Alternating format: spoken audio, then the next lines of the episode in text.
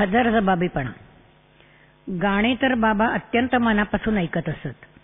त्यात त्यांचे काळीज गुंतलेले असे. पण त्यावरच्या त्यांच्या प्रतिक्रिया ह्या त्यांच्या असामान्य बुद्धिमत्तेची व हजरजबाबीपणाची साक्ष देणारे असत. गाण्याविषयीचे त्यांचे विचारही अत्यंत सुस्पष्ट अशा प्रकारचे होते. आपल्या मतांचे प्रतिपादन ते अत्यंत आग्रही वृत्तीने करत असत.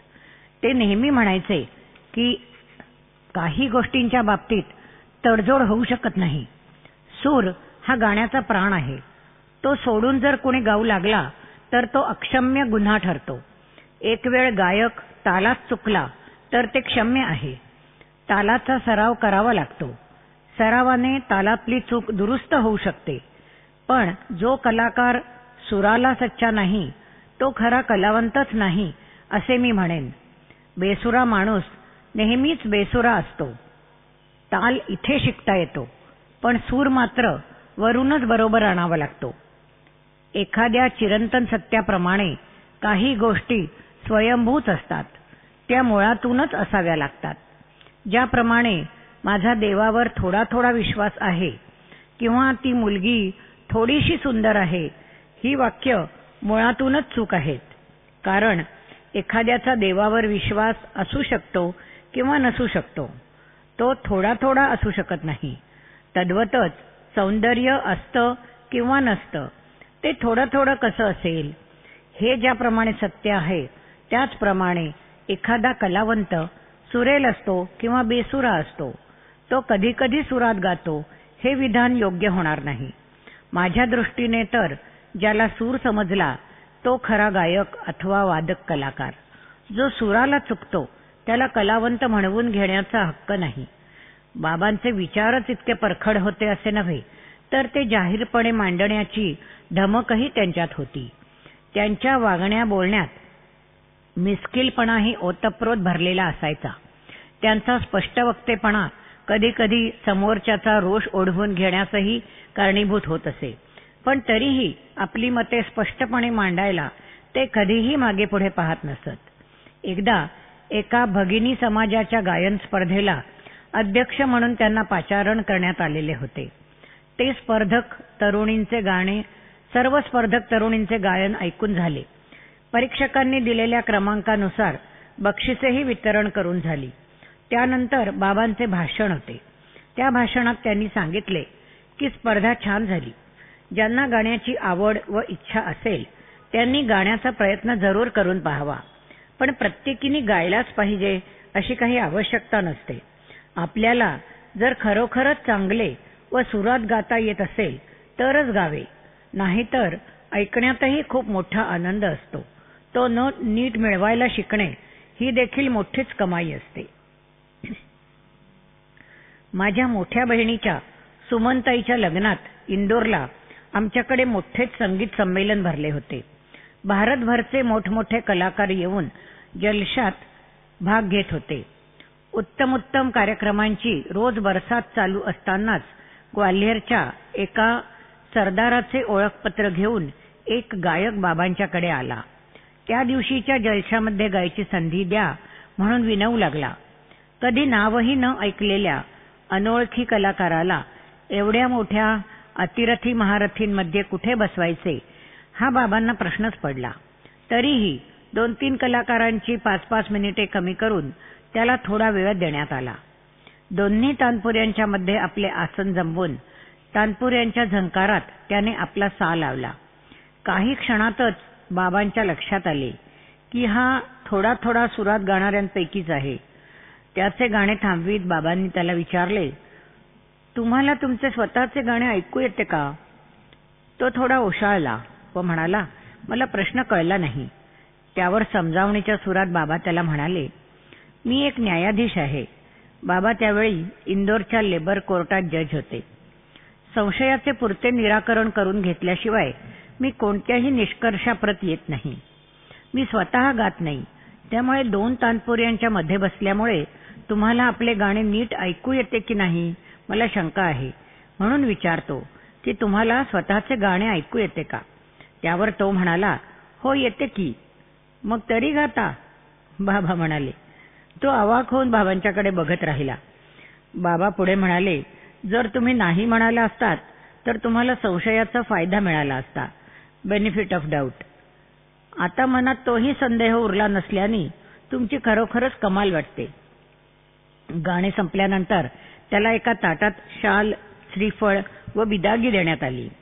ती देत असताना बाबांनी त्याला सांगितले ये आपके इल्म की नाही जिगर की दाद है। ही तुमच्या ज्ञानाला नव्हे तर हिमतीला दिलेली दाद आहे. बाबांचे बोलणे व वागणे नेहमीच अगदी मार्मिक असायचे.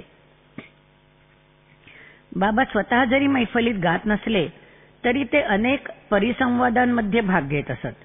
अनेक सभा समारंभांमध्ये त्यांना व्याख्यान देण्यासाठी बोलवण्यात येत असे. वक्तृत्व गुण त्यांच्यात ओतप्रोत भरलेला होता. ते स्वतः एक श्रेष्ठ दर्जाचे रसिक असल्याने कलाकार रसिक संबंधांची मीमांसा ते फार उत्तम रीतीने करत असत. ते म्हणत असत कलाकार हा रसिकाला फार उच्च प्रतीचा आनंद मिळवून देत असतो. हे खरे आहे. रसिकाच्या दृष्टीने कलाकाराचे महत्त्व फार मोठे आहे. रसिकाच्या नजरेत कलाकाराचे स्थान फार उच्च दर्जाचे असते. रसिक हा कलाकाराकडे कौतुकाने व कृतज्ञ भावानी बघत असतो. श्रेष्ठ दर्जाच्या कलाकाराच्या उच्च स्थानाबद्दल कोणाच्याही मनात संदेह नसतो. ही जरी वस्तुस्थिती असली तरी कलाकाराच्या दृष्टीनेही रसिकाचे स्थान फार महत्त्वाचे असते. समोर जर दर्दी समजून उमजून दाद देणारा रसिक नसेल तर कलेच्या आविष्काराला पूर्णत्व येऊ शकणार नाही. समोर जर कूड म्हणजे अरसिक श्रोते बसले असतील तर गवयाचे गाणे रंगणारच नाही. त्याला स्वतःला समाधानकारक अशी रसनिष्पत्ती तो कलाकार करूच शकणार नाही. तेच जर समोर गायन वादन नर्तन अथवा कुठल्याही कलेचे मर्मज्ञ सहृदय संवेदनशील असे रसिक असतील तरच कलाकारांच्या अभिव्यक्तीला खरा बहर येऊ शकेल. म्हणजे कलाकारांच्या दृष्टीनेही रसिकाचे महत्त्व फार वरच्या दर्जाचे आहे. म्हणून मला असे वाटते की कलाकार व रसिक हे दोघेही श्रेष्ठतेच्या समान पातळीवर आहेत. नव्हे ते जर तसे असतील तरच खऱ्या अर्थाने उच्च प्रतीचा कलाविष्कार व रसनिष्पत्ती होऊ शकते. ह्यावरून मला जिगरचा एक शेर आठवतो. मिट जाएगी जिस दिन मेरे सजदों की हकीकत दुनिया में तेरा नक्ष कफे पान रहेगा. ह्या ओळींमध्ये भक्त परमेश्वराला उद्देशून म्हणतो आहे की माझ्या भक्तीच्या आधारावरच तुझी मंदिरे उभी आहेत. जेव्हा मी तुझी पूजा करणे उपासना करणे बंद करीन त्या दिवशी ह्या दुनियेत तुझे अस्तित्वच टिकणार नाही. रसिकाने जर कलेचा आस्वाद घेणेच थांबवले तर कलाकारांचे अस्तित्वच धोक्यात येईल. बाबांचा नेहमी अतिशयोक्तीकडे कल असायचा पण आपल्या निवेदनात ते बुद्धिप्रामाण्याची कसोटी लावायला मात्र विसरत नसत. ते म्हणत खरं तर माझ्या मते रसिकाचे महत्त्व कलाकारापेक्षाही जास्त आहे. रसिक हा माझ्या दृष्टीने कलाकारापेक्षा मोठा आहे. कारण भौतिकशास्त्राप्रमाणे एखाद्या पदार्थाला सामावून घेणारे पात्र हे त्या पदार्थाच्या आकारमानापेक्षा मोठे असावे लागते. Container has to be bigger than the content कलेचा आस्वादक हा जर कलेची रसनिष्पत्ती धारण करणारा असेल तर भौतिकशास्त्राच्या तत्वाप्रमाणे रसिक हा कलाकारापेक्षा मोठा असणे आवश्यक आहे. पौर्णिमेच्या चंद्राचे सौंदर्य तेव्हाच खुलते जेव्हा एखादे प्रणयी युगुल त्यात न्हावून आनंद विभोर होते. गुलाबाच्या फुलाचे सौंदर्य व सुगंध तेव्हाच सार्थकी लागतो जेव्हा एखाद्या सौंदर्यासक्ताची नजर त्याच्यावर पडते. यावरून मला एक शेर आठवतो आहे. मैं के कतरे क्या थे जब तक खुम में थे सागर में थे. मेरे होठों तक पहुंचना था कि तूफा हो गए। मद्याच्या थेंबांना ते चषकात असेपर्यंत काय महत्त्व होते? ते थेंब फक्त ओठांपर्यंत पोचले व त्यांचे तुफान बनले. कोण म्हणते की नशा मद्यात असते म्हणून? मद्यात जर नशा असती तर चषकच झुलायला लागला नसता का? फक्त माझ्या ओठांचा स्पर्श होण्याचा अवकाश की मद्यातील नशेचे तुफान उफाळून आले. ज्याप्रमाणे नुसत्याच मद्याने नशा उत्पन्न होऊ शकत नाही ते मद्यपान करणाऱ्याच्या जिव्हेशी त्याचा संगम व्हावा लागतो. तद्वतच कलाकारांनी अज्ञातात कलाविष्कार घडवला तर निश रसनिष्पत्ती होणारच नाही. जेव्हा रसिकाच्या संवेदनांशी त्या कलाविष्काराचा संगम घडेल तेव्हाच रसनिष्पत्ती होईल. म्हणूनच मी म्हणतो की कलाकार व रसिक हे परस्परावलंबी व परस्पर पूरक आहेत. दोघांनाही एकमेकांची सारखीच आवश्यकता आहे. मदतीचे व्यसन. दुसऱ्यांना मदत करण्याचे बाबांना व्यसनच होते म्हटले तरी चालेल. कुणीही आपली काहीही अडचण सांगितली की त्या क्षणापासून बाबांना ती आपलीच समस्या वाटू लागायची व ती दूर करण्याचे ते सर्व शक्तीनिशी प्रयत्न करीत असत. ते म्हणत असत की दुसऱ्याच्या उपयोगी पडण्याची मला संधी मिळते आहे हे मी माझे भाग्य समजतो. ह्या उदात्त कामासाठी देवाने माझी निवड केली आहे हे माझे सौभाग्य. आज जो गरजू आहे अडचणीत आहे त्याच्या जागी मीही असू शकलो असतो. हा तर दैवयोग आहे की मी मदत करण्याच्या परिस्थितीत आहे. दुसऱ्याच्या उपयोगी पडण्याची संधी दिल्याबद्दल मला ईश्वराचे आभारच मानले पाहिजेत. इंदोरला राजेंद्रनगर येथे राहत असताना एकोणीसशे साठ साली बाबांना एक गाण्याचा कार्यक्रम ऐकून रात्री उशिरा घरी परतताना रेल्वे प्लॅटफॉर्मवर अपघात झाला. त्यात त्यांना फिमर जॉईंटचे फ्रॅक्चर झाले. रात्रीच त्यांना उचलून इस्पितळात नेण्यात आले. त्यांना प्रचंड वेदना होत असल्यामुळे ते मोठमोठ्यांदा ओरडत होते. त्यावेळी रात्रीच्या ड्युटीवर असलेल्या नर्सला हे कोण हे माहीत नव्हते. तिने येऊन आरडाओरडा न करण्याबद्दल बाबांना दटावले. बाबा तिला म्हणाले की ओरडण्यामुळे जर मला वेदना सहन करणे सोपे जात असेल तर तुझी काय हरकत आहे? यावर इतरांना त्रास होतो वगैरे सांगून तिने बाबांशी बरीच बाचाबाची केली. उद्धटपणे बोलली दुसऱ्या दिवशीपासून बाबांना फ्रॅक्चर झाल्याचे कळल्यापासून त्यांना भेटायला येणाऱ्यांची रीघच लागली. त्यात अगदी थोऱ्या मोठ्यांपासून तर ऑफिसातल्या शिपायापर्यंत सर्व प्रकारच्या लोकांचा समावेश होता. शहरातील व त्या हॉस्पिटलमधील मोठमोठे डॉक्टर्सही बाबांकडे जातीने लक्ष पुरवित असल्याचे पाहून त्या नर्सला बाबा कोणीतरी मोठी असामी असल्याची जाणीव झाली. दोनच दिवसांनी ती बाबांकडे आली व आपला मुलगा मॅट्रिक झाला असून त्याला इंजिनिअरिंग कॉलेजमध्ये प्रवेश मिळवून देण्यासाठी मदत करण्याची गळ घालू लागली. बाबांनी इंजिनिअरिंग कॉलेजच्या प्रिन्सिपॉलना पत्र लिहून दिले व त्या नर्सच्या मुलाला ॲडमिशन मिळवून दिली. जी नर्स त्यांच्या दुःखाच्या काळी त्यांच्याशी वाईट वागली होती तिच्या अडचणीत तिला मदत करताना बाबांनी क्षणभरही मागे पुढे बघितले नाही. फ्रॅक्चर झालेले असल्यामुळे हॉस्पिटलमध्ये असताना बाबांचे एक मित्र श्री एस पी मेहता जे त्यावेळी इंदूर डिव्हिजनचे रेव्हेन्यू कमिशनर होते बाबांना भेटायला आले. बाबा खूप कणत असल्याचे पाहून त्यांनी बाबांना विचारले फार दुखतंय का? त्यावर बाबा म्हणाले अरे फार म्हणजे काय विचारतोस? फारच जास्त दुखतंय. बाळंत वेणा म्हणजे लेबर पेन देखील याच्यापुढे काहीच नाही. तुला रे काय माहीत बाळंत वेणा कशा असतात ते? तुला थोडीच त्याचा काही अनुभव आहे? मेहता म्हणाले. एवढा रेव्हेन्यू कमिशनर झालास पण मूर्ख तो मूर्खच राहिलास रे बाबा. अरे मला बाळंतवेणांचा अनुभव नसला तरी एका मुलंबाळ असलेल्या बाईला फिमर जॉईंटचे फ्रॅक्चर झाले होते. तिनेच मला हे सांगितले. असे म्हणून तेवढ्या दुखण्यातही बाबा हसू लागले. उत्तम दाद देण्याबद्दल तर बाबा प्रसिद्धच होते. त्यांची दाद ही फक्त उत्तम संगीतालाच नव्हे तर प्रत्येक चांगल्या गोष्टीला अगदी उत्स्फूर्तपणे जात असे. कोणतीही चांगली गोष्ट दिसली की ते अशा रीतीने कौतुक करत असत की माणूस धन्य धन्य होत असे.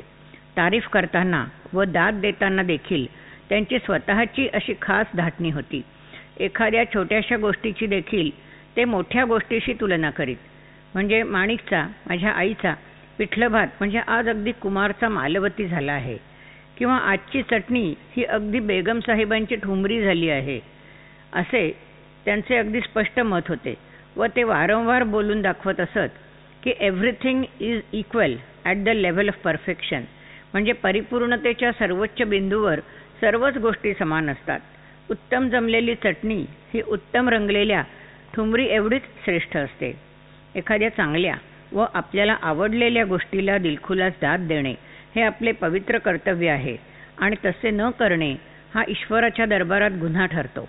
It is criminal offence in the court of God असे ते म्हणत असत. बाबा जेव्हा औद्योगिक न्यायालयाचे अध्यक्ष होते तेव्हा त्यांच्या हाताखाली एक जज होते. काही माणसे त्यांच्यात खूप गुण असूनही उगीच लाचारीने वागतात. बाबांना लाचारी मुळीच आवडत नसे. बाबांच्या असे लक्षात आले की हे जज इतर सिनियर जजेसना खुश करण्याचा उगीच प्रयत्न करीत असतात. खुशामतखोरीबद्दल बाबांना अतिशय तिटकारा होता. बाबांच्या स्पष्टवक्तेपणाला अनुसरून एकदा बाबांनी त्या गृहस्थांना बोलावून सांगितले की मला तुमचे हे वागणे मुळीच आवडत नाही. काही दिवस गेल्यानंतर एकदा ते गृहस्थ ऑफिसमध्ये जात असताना बाबांना दिसले. बाबांनी त्यांना हाक मारली. ते तत्परतेने पुढे आले. त्यांना वाटले बहुधा पुन्हा आपल्याला काहीतरी ऐकावे लागणार. बाबांनी त्यांना जवळ बोलावून सांगितले की माझे तुमच्याविषयीचे मत बदललेले नाही. पण आज मात्र मी मुद्दाम तुम्हाला तुमचे अभिनंदन करण्यासाठी बोलवले आहे. तुमच्या कोर्टातील एक जजमेंट अपीलमध्ये माझ्याकडे आले आहे. मी ते पूर्ण वाचले. तुम्ही अप्रतिम लिहिले आहे. त्याबद्दल तुमचे अभिनंदन. ते गृहस्थ बाबांकडे आश्चर्याने बघत राहिले. आपणाला न आवडणाऱ्या माणसाच्या गुणांची देखील त्याच्या तोंडावर तारीफ करण्या एवढी मनाची उदारता बाबांजवळ होती. बाबांच्या ठिकाणी पराकोटीचे औदार्य होते. माझ्या संपूर्ण आयुष्यात बाबांसारखा उदार माणूस मी दुसरा बघितला नाही. त्यांच्याकडे कुणी काही मागितलं व त्यांनी ते दिलं नाही असं होतच नसे. आमच्या घरातली कोणतीही वस्तू आलेल्या पाहुण्याला आवडली व त्याने तसे बोलून दाखवले की बाबा मागचा पुढचा विचार न करता ती त्याला देऊन टाकत असत. आम्ही जर कधी त्याबद्दल तक्रार केली तर ते म्हणत असत अरे ती वस्तू त्याला आवडली आहे ना? मग तेव्हापासून ती त्याची झाली. तुम्हाला जर ती वस्तू बघावीशी वाटत असेल तर त्याच्याकडे जाऊन बघता येईल. आमच्याकडे एकदा बाबांनी ग्वाल्हेरहून एक टी सेट व एक कॉफी सेट असे दोन सुंदर सेट आणले होते. तेव्हाच बाबांच्या मावशी आमच्याकडे भेटायला आल्या होत्या. त्यांना ते सेट फार आवडले. दोन्हीतली एक एक कब्बशी मी घेऊन जाते असे त्या म्हणाल्या. त्यावर बाई त्यांना सांगू लागली की तुम्ही कोणत्या तरी एकाच सेटमधल्या दोन कब्बशा घ्या म्हणजे दुसरा सेट तरी पूर्ण राहील. पण मला दोन्ही सेट आवडले आहेत मावशी म्हणाल्या. हे बोलणे ऐकून बाबा म्हणाले अरे जर समजा या सेटमधली एक एक कब्बशी फुटली असती तर तुम्ही काय केले असते? आता तसेच झाले आहे असे समजा. पण मावशीचे मन मोडू नका. असे म्हणून हव्या असलेल्या दोन्ही कब्बशा मावशींना बाबांनी देऊन टाकल्या. असाच माझ्या लहानपणीचा एक प्रसंग मला आठवतो आहे. लोकसत्ताचे त्यावेळेचे संपादक हरा महाजनी हे शारदोत्सवासाठी इंदूरला आले होते. त्यांच्याबरोबर त्यांचा मुलगा रवींद्र महाजनी आत्ताचा प्रसिद्ध सिनेनट देखील आला होता. तो वयाने माझ्याच एवढा होता. बाबांनी त्यांना घरी जेवायला बोलवले. ते दोघे आले तेव्हा मी क्रिकेटचा ड्रेस व बाबांनी स्वतः माझ्यासाठी आणलेली डार्क निळ्या रंगाची सुरेख काउंटी घालून उभा होतो. रवींद्र महाजनीने माझी काउंटी पाहिल्यावर त्याला ती खूपच आवडली व तो त्याच्या वडिलांकडे तशीच काउंटी आणून देण्यासाठी हट्ट करू लागला. बाबांनी ते ऐकल्यावर माझी काउंटी काढली व त्याला देऊन टाकली. त्यामुळे मला फार वाईट वाटले व रागही आला. बाबांनी माझी समजूत काढली की तो जिथे राहतो तिथे अशा प्रकारच्या काउंट्या मिळत नाहीत. म्हणून ही त्याला घेऊ दे. तू कशाला वाईट वाटून घेतोस? काउंटी तुझीच आहे. तो फक्त घालतो आहे. बाबांच्या बोलण्याने माझी कशीबशी समजूत पटली. त्याच दिवशी संध्याकाळी बाजारातून माझ्यासाठी तशीच काउंटी आणली गेली. खरं तर आम्हाला बाबांच्या सर्व काही देऊन टाकण्याच्या वृत्तीची सवयच झाली होती. माझ्या आईनेही त्याबद्दल कधी खूप तक्रार केल्याचे मला आठवत नाही. औदार्यात ती देखील बाबांच्या मागे राहत नसे. कलाकारांना त्यांचे कार्यक्रम करून मानधन व बिदागीच्या रूपाने तर बाबा मदत करीतच असत. पण कलाकारांच्याच काय कुणाच्याही अडीअडचणीला धावून जाणे हा त्यांचा धर्मच होता. बाबांनी किती लोकांना नोकऱ्या लावल्या होत्या त्याची तर गणतीच करता येणार नाही. अनेक कुटुंबांना बाबा आर्थिक हातभार लावित असत. रामभाऊ गुळवणी म्हणून एक महान कलाकार व अद्वितीय असे गायक होते. बाबांच्या करिअरच्या अगदी सुरुवातीच्या काळात जेव्हा ते अमरावतीला रायबहादूर खरे यांच्याकडे राहत राहत व त्यांच्याबरोबर वकिली करीत असत तेव्हा अमरावतीत एक नाटक कंपनी येऊन राहिली होती. त्या कंपनीच्या नाटकात बाबांनी रामभाऊंचे काम पाहिले व गाणे ऐकले. रामभाऊ गुळवणींच्या गाण्याने बाबा विलक्षण प्रभावित झाले. त्यानंतर बाबा अमरावती सोडून इंदूरला जाऊन स्थायिक झाले. रामभाऊ गुळवणी ग्वाल्हेर संस्थानात दरबारी गायक होते. जेव्हा त्यांना असे कळले की रामभाऊ गुळवणी यांची परिस्थिती फार बिकट आहे.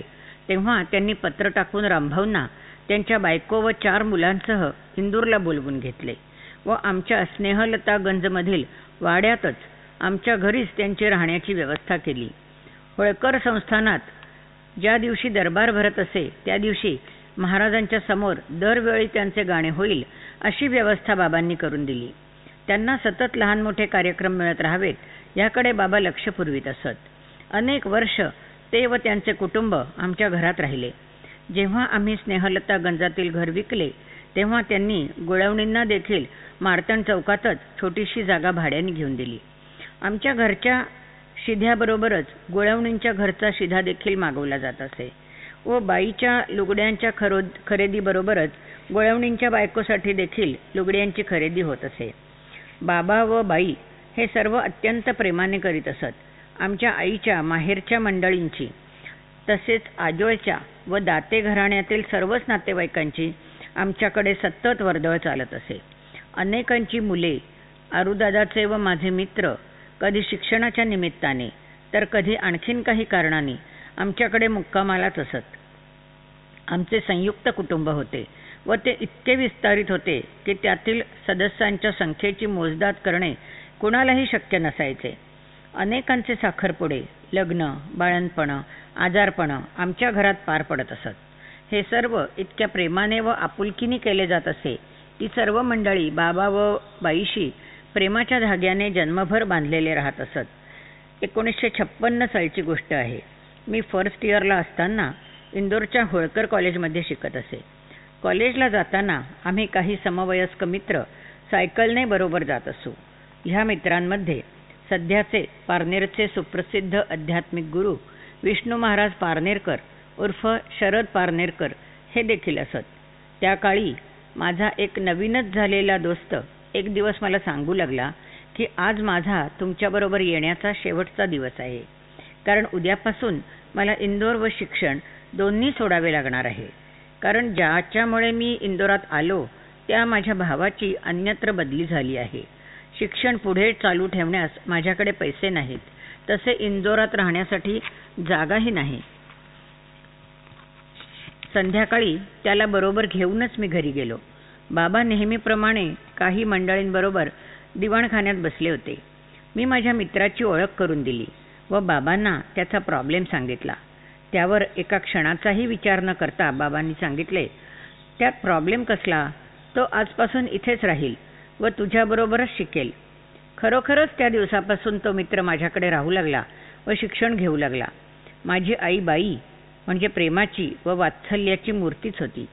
तिने पहिल्या दिवशीपासूनच त्याच्याकडे आपल्या मुलासारखे लक्ष दिले. त्या मित्राने देखील बाबाबाईने केलेल्या मदतीचे चीज केले. प्रथम बी ए व नंतर एम एपर्यंत शिक्षण घेतले. काही दिवस शिक्षकाची नोकरी केली. नंतर इंडियन एअरफोर्समध्ये नोकरी मिळवली. बाबांनी त्याच्याच पसंतीने एका चांगल्या घराण्यातील सुशील व उच्च विद्याविभूषित हुशार मुलीशी त्याचे लग्न लावून दिले. नोकरीच्या निमित्ताने त्याचे दूरदूरच्या ठिकाणी पोस्टिंग होत असे. पण सुट्टीत नेहमीच तो हक्काने आमच्याकडे येऊन राहत असे. बाई देखील एक दोन ठिकाणी त्याच्याकडे राहून आली होती. माझ्या बहिणींनी जन्मभर आमच्या बरोबरीने त्याला राखी बांधली व भाऊबीजेला ओवाळले. त्याने एअरफोर्समधून लवकर निवृत्ती घेतली. त्याने व त्याच्या पत्नीने पुण्यात छोटासा टुमदार बंगला बांधला व त्याचे नाव आपल्या आईचे न ठेवता माझ्या आईचे माणिक स्मृती असे ठेवले. आजही त्याचे आमच्या सर्वच कुटुंबाशी सख्ख्या भावासारखे अत्यंत घनिष्ठ संबंध आहेत. बाबांचे औदार्य हे अशा पातळीवर होते की लोक त्यांच्यावर अव्यवहारीपणाचा आरोप करीत असत. त्यांच्या अतिउदारपणामुळे त्यांना जनरॉसिटी डिसीज औदार्याचा रोग असल्याचे म्हटले जात असे. लोकांनी असे म्हटले की आम्हाला मात्र राग येत असे. कारण आम्हाला माहीत होते की त्यांच्यासारखे असणे किती दुर्मिळ आहे. त्यांचे औदार्य हे इतके उपजत व नैसर्गिक होते की कोणी त्यांची नक्कल करू म्हटले तरी ते शक्य नसायचे. त्यांच्या ह्या उदार वृत्तीचा आम्हा सर्व कुटुंबियांना सतत अभिमान वाटत राहिला.